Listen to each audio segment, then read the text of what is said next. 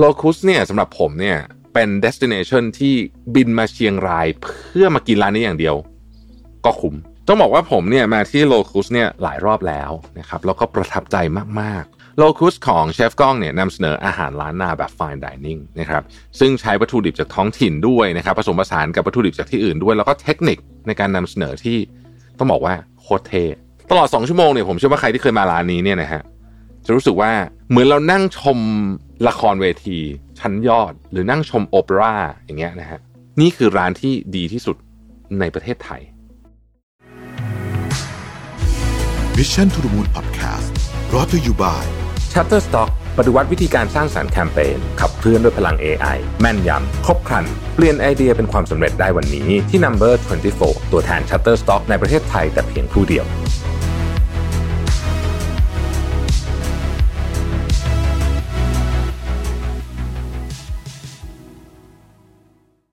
สวัสดีครับยินดีต้อนรับเข้าสู่ Mission to the Moon Podcast นะครับคุณอยู่กับประวิทยานุสาหะครับ เวลาผมมาเชียงรายเนี่ยเป็น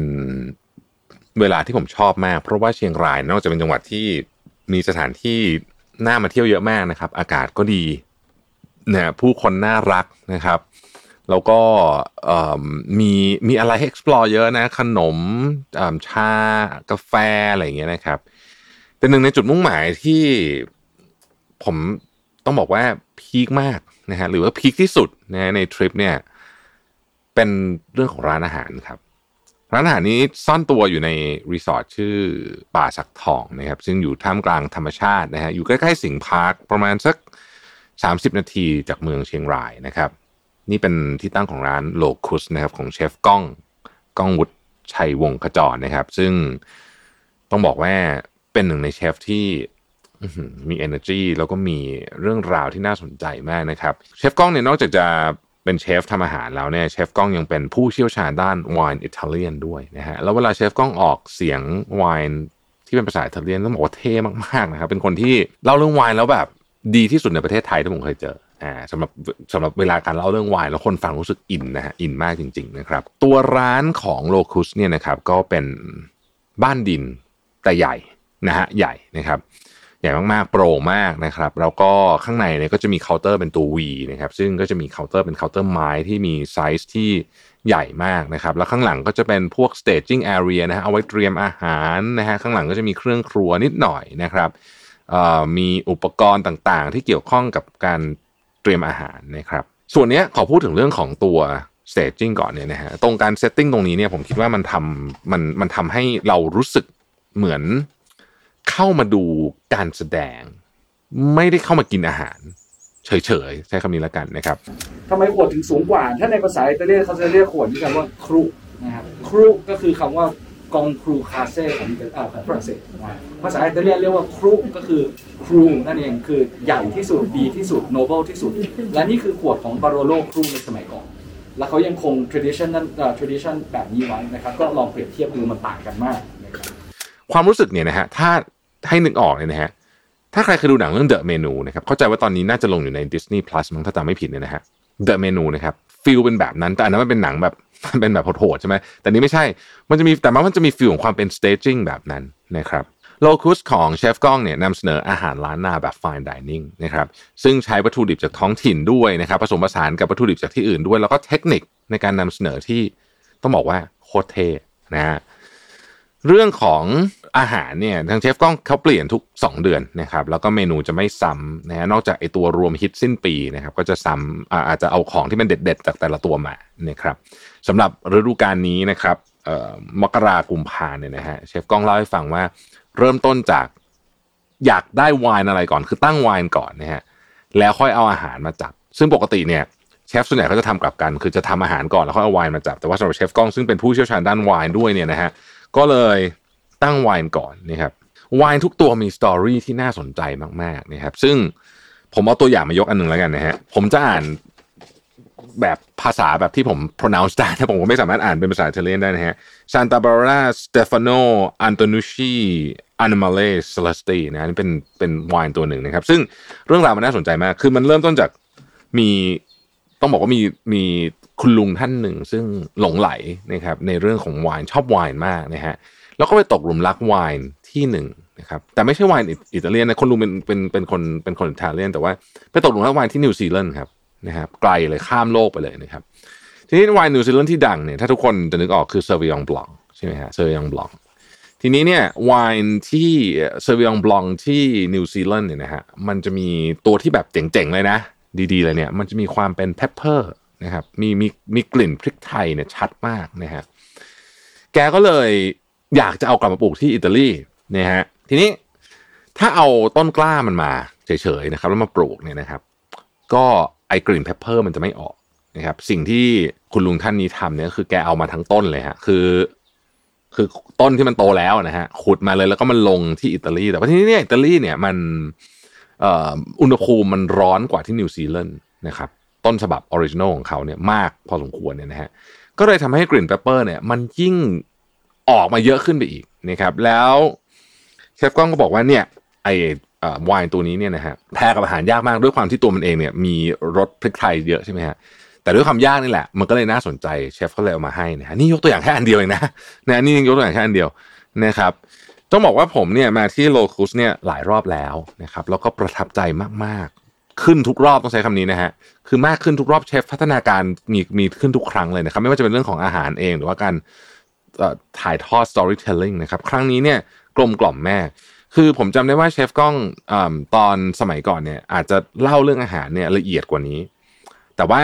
ผมว่าปริมาณขนาดนี้กำลังฮุกเลยกำลังแบบฮุกได้แต่ละอันนะครับ แล้วก็สิ่งที่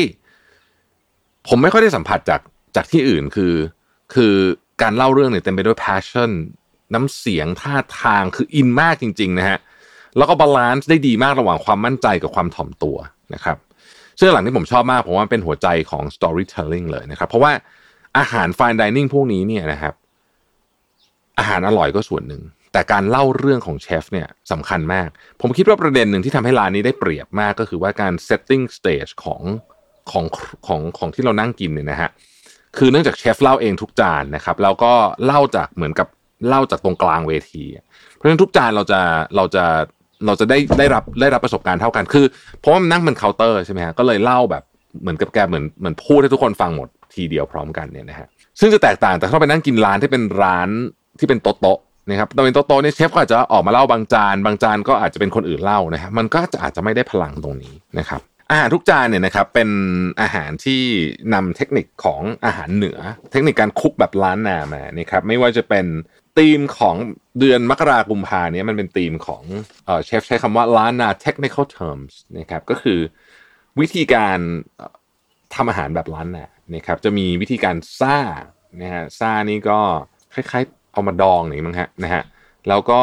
ปาล์มนะฮะอ่านะครับแล้วก็มีอ็อกนะครับ มีต่ำนะฮะมีหลาม มีจอจอนี่จอนี่เราจะคุ้นเคยผัก ผักกาดจอแบบนี้นะฮะแต่อันนี้ก็จะมีเทคนิคขึ้นไปอีกนะครับแล้วก็มีหุ่มนะฮะมีอันนึงที่ผมจำได้เนี่ย รู้สึกจะเป็นหลามหรือต่าเนี่ยคือแบบว่าเขาเอาผ้าเอ่อกระบอกไม้ไผ่มาแล้วก็เอาใบใบยัดไว้เนี่ยนะฮะแล้วก็เอาเอาเครื่องเข้าไปข้างในแห้งๆแล้ว แล้วพอความร้อนมันโดนเนี่ยมันมีทางออกใช่ไหมมันก็มันก็มันก็ไปดันไอ้น้ำที่อยู่ในกระบอกไม้ไผ่เนี่ยนะฮะน้ำกระบอกไม้ไผ่สดเนี่ยออกมาแล้วก็เลยทำให้เนี้ยมันกลายเป็นมีมีซุปเหมือนมีซุปออกมาจากธรรมชาติเลยเนี่ยนะฮะ คือเจ๋งมากมีอะไรแบบพวกนี้เยอะมากคือทุกๆจานมีแบบนี้หมดเลยนะครับ ผมเดี๋ยวเอารูปรูปเนี่ยจะอยู่ในคลิป YouTube นะฮะเดี๋ยวให้ดูว่ามีอะไรหน้าตาแบบไหนบ้าง ซึ่งพูดถึงที่มาของรูปก็ต้องเล่าให้ฟังนิดนึงว่า เจ๋งมาก ดูรูปปุ๊บทุกคนก็จะรู้ว่า เอ้ย นี่ไม่ได้ถ่ายเองแน่ๆถูกต้องครับเชฟพูดตั้งแต่ต้นเลยบอกว่าอยากถ่ายเองก็ได้ไม่มีปัญหา แต่เนื่องจากว่าเวลากินอาหารไปปุ๊บเนี่ยไฟมันจะดิมลงดิมลงนะฮะตามคือเชฟชอบอารมณ์แบบ crescendo นะคือต้องการให้มันค่อยๆขึ้นล้วพีคมันไฟก็ดิมลงดิมลง ก็เลยกลัวว่าจะถ่ายอาหารไม่สวยนะครับ นี่เป็นร้านแรกเลยนะที่ผมเคยไปกินที่บอกว่าอาหารทุกอย่างเนี่ยถูกถ่ายไว้อย่างเรียบร้อยแล้วนะครับ โดยจัดแสงจัดไฟแบบถ่ายในสตูดิโอเลยนะครับแล้วให้ทุกคนเอาไปไปใช้ได้เลย รวมถึงเบื้องหลังด้วยนะฮะคือคิดแทนลูกค้ามาก ซึ่งอันนี้ผมคิดว่าผมประทับใจมาก แล้วความสำคัญของเรื่องนี้คืออะไรรู้ไหม เนื่องจากว่าอาหารมันมีความซับซ้อนมาก sophisticated มากรสชาติวิธีการทำรวมไปถึงไวน์ที่ต้องพยายามจับรสชาติต่างๆให้ได้ด้วยเนี่ย ถ้ามาพระวงถ่ายรูปนะฮะคือเราก็อยากถ่ายรูปแหละ แต่ถ้ามาพระวงถ่ายรูปเนี่ย เราจะไม่ได้รับอรรถรสอย่างเต็มที่เชฟก็เลยถ่ายให้เสร็จเรียบร้อยเลยนะครับแชร์ใน Google Drive เอาไปเอารูปได้เลยนะฮะซึ่งน่ารักมากนี่ผมบอกเลยว่าทำให้เราตั้งใจทานอาหารมากขึ้นเยอะ แล้วเราอินกับรสชาติอาหารมากขึ้นเยอะ เพราะว่าเพราะว่า ไม่ต้องมากังวลเรื่องถ่ายรูปนะฮะอันนี้เป็นร้านแรกเลยนะ ที่ผมที่ผมเคยเจอนะครับ อาจจะมีร้านอื่นต้องขออภัยนะฮะถ้าเกิดว่ามีอีกนะฮะแต่ว่าอันเนี้ยคือนึกถึงลูกค้าจริง ๆ นะครับ ตอนก่อนจบ อืมอันนี้เทพมาก คือเจ็ดแปดจานที่เรากินทั้งหมดเนี่ยมันเป็นเทคนิคการทำอาหารแบบร้านนาใช่ไหมฮะแต่ว่ามันออกมาในฟอร์มของ fine dining เพราะฉะนั้นคุณก็จะดูไม่ออกแล้วแหละว่ามันเป็นเทคนิคล้านนาแบบไหนนะฮะคือมันถูกเอ่อ ถูกแปลงไปเยอะมาก แปลงหมายถึงแปลงรูปของมันนะ แต่ว่าเทคนิคยังอยู่นะครับ ความเจ๋งมากๆตอนจบก็คือว่าเชฟอยากให้รู้ว่าต้นฉบับของมันเนี่ย เพื่อเป็นการเคารพต่อต้นฉบับเนี่ยนะฮะไออาหารเนี่ยต้นฉบับของมันคืออะไรนะครับเชฟก็เลยเสิร์ฟขันโตกอีกชุดใหญ่ซึ่งนี่เป็นเซอร์ไพรส์ไม่อยู่ในเมนูนะฮะอีกหนึ่งขันโตกใหญ่ๆเนี่ยนะครับซึ่งจริงๆตอนนั้นอิ่มแล้วนะฮะเพราะว่าอาหารมันจบคอร์สแล้วกำลังจะเข้าของหวาน อิ่มละ แต่เจอขันโตกใหญ่หมดเนี่ยนะฮะแล้วก็อธิบายว่าอ๋อจานที่หนึ่งเนี่ยต้นฉบับมันคือแบบนี้นะจานที่สองต้นฉบับแบบนี้นะลองกินของต้นฉบับดูด้วยนะฮะเปรียบเทียบกับที่เรากินมาเมื่อกี้ โอ้โห เจ๋งมากเลย อันนี้เป็นอะไรที่แบบเซอร์ไพรส์มากคืออิ่ม ผมกินหมดเลย แล้วก็อิ่มใจด้วยเพราะรู้สึกว่ามัน matching คือเราเขาทำให้มื้อนี้มันเป็นมันเป็นอะไรที่พิเศษมากจริงๆนะครับ ตลอดสองชั่วโมงเนี่ยผมเชื่อว่าใครที่เคยมาร้านนี้เนี่ยนะฮะจะรู้สึกว่าหนึ่งไม่เบื่อเลย ไม่รู้สึกว่าอาหารเสิร์ฟช้าเลย ไม่รู้สึกว่าอาหารเสิร์ฟช้าหรือเร็วเกินไปด้วย ทุกอย่างเนี่ยอยู่ในจังหวะที่มีเทมโปที่ดีมากนะครับ เหมือนเรานั่งชมละครเวที ชั้นยอด หรือนั่งชมโอเปร่าอย่างเงี้ยนะฮะเราจะไม่เบื่อเลย แล้วมันจะแบบมันจะมีช่วงจังหวะแรงจังหวะเบาจังคือ แต่ในที่สุดมันจะไปพีคตอนจบนะครับ ราคาก็ดีมากเทียบกับร้านที่แพงกว่าร้านนี้เป็นเท่าตัวที่กรุงเทพเนี่ยนะฮะ ร้านนี้อร่อยกว่าเยอะมากเลยจริงๆคืออร่อยอร่อยกว่าหลายร้านที่กรุงเทพที่แพงกว่านี้เยอะๆนะครับโลคุสเนี่ยสำหรับผมเนี่ยเป็น destination ที่บินมาเชียงรายเพื่อมากินร้านนี้อย่างเดียว ก็คุ้มเอาจริงนะฮะเขาบอกสภาพตามตรงเลยนะครับ คือผมเวลาแนะนำร้านอย่างเงี้ยจริงๆบางทีไม่ค่อยอยากแนะนำเท่าไหร่เพราะว่าอะไรรู้ไหมเพราะกลัวคนเยอะเดี๋ยวหน่อยจองไม่ได้แต่ร้านนี้เขาเจ๋งจริงอะก็อยากให้ทุกท่านเนี่ยได้มีโอกาสมามามาลองนะฮะแล้วผมรับประกันเลยว่า ไม่มีทางผิดหวังแน่นอนนะครับ แต่ต้องจองมาก่อนนะ เพราะว่าร้านเขาแน่นจริงนะครับ รู้สึกเดี๋ยวเขาจะมีงานอีเวนต์พิเศษด้วยแต่ว่าเดี๋ยวต้องเช็ค detail ทีนึงนะก็น่าสนใจเหมือนกันนะครับ มีการทำอีเวนต์ร่วมกับ Samuay and Sonsนะครับ ซึ่งเป็นร้านดังของอุดรธานีนะฮะร้านนั้นก็ร้านนั้นก็เจ๋งเหมือนกันนะครับสำหรับผมแอบมามาถึงตอนสรุปนะฮะสำหรับผมเนี่ยนะครับ ผมคิดว่าตัวอย่างของเชฟก้องเนี่ย เป็นตัวอย่างของคนที่มี passion กับของที่ทำสูงมากจริง เข้าใจวิธีการนำเสนอ รับ feedback จากลูกค้า หาทาง balance และปรับปรุงตลอดเวลา ผมมากินทุกครั้งทุกครั้งดีขึ้นดีขึ้นดีขึ้นตลอดไม่ใช่เฉพาะอาหารอย่างเดียวแต่ทุกเรื่องดีขึ้นตลอดนะฮะนี่คือตัวอย่างคนที่จะประสบความสำเร็จได้นะฮะแล้วก็แม้ว่าเชฟเนี่ยจะเก่งขนาดไหน แต่ผมรู้สึกได้ถึงความถ่อมตัวในในการเล่าเรื่องของเขาด้วย และก็มีความมั่นใจเรื่องที่บอกมันเป็นการ balance สองข้างที่ดีมากนะฮะ สรุปเลยนะครับ ผมอาจจะไม่เคยกิน fine dining ทุกร้าน แต่ผมคิดว่าผมก็กินมาเยอะพอสมควรเนี่ยนะฮะเพราะว่าผมคนชอบกินอยู่แล้วนะครับ ถ้าให้ผมให้คะแนนร้านนี้ ในเชิงของสถานที่รสชาติอาหาร storytelling การบริการนะครับ ตัวเชฟเองการเล่านะครับอ้อและไวน์เนี่ยนะฮะนี่คือร้านที่ดีที่สุดในประเทศไทยนะครับ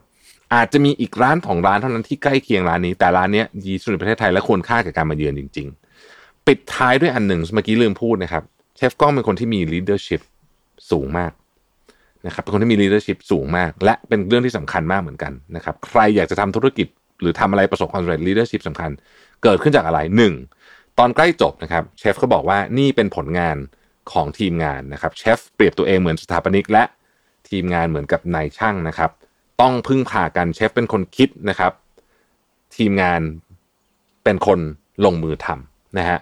เชฟก็จะอธิบายเลยว่าจานนี้เนี่ยคนนี้เป็นคนคิดผมจำได้อันหนึ่งยอร์กี้ที่ทำจากเผือกนะฮะซึ่งอร่อยสุดๆเลยเนี่ยนะครับก็ชี้ไปที่เชฟอีกท่านหนึ่งที่ทำนะฮะแล้วก็ให้เครดิตทั้งหมดกับคนนี้เลยนะครับหรือขนมหวานก็ให้เครดิตกับเชฟอีกท่านหนึ่งนะครับและที่สำคัญตอนจบโคตรเจ๋ง ปกติร้านแบบนี้เนี่ยจะมี service charge สิถูกไหมฮะแน่นอนอยู่แล้วก็คือจะชาร์จไปเลยนะครับเชฟก้องบอกว่าไม่อยาก charge service charge เพราะรู้สึกว่าการมาชาร์จสิอยู่ดีๆเนี่ยไม่แฟร์กับลูกค้า เพราะฉะนั้นไม่มีการชาร์จ แต่ลูกค้าอยากให้เท่าไหร่ก็ให้ได้เลยตามสะดวก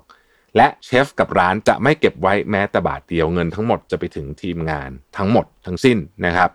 เชฟกับร้านไม่เอาเลยนะฮะอ,อันนี้ผมต้องบอกเลยว่าประทับใจมากนะครับ ประทับใจมาก คือหลายคนมีปัญหา service charge ใช่ไหมเนี่ยที่เนี่ยเขาบอกว่าอยากให้เท่าไหร่ก็ได้เลยนะครับ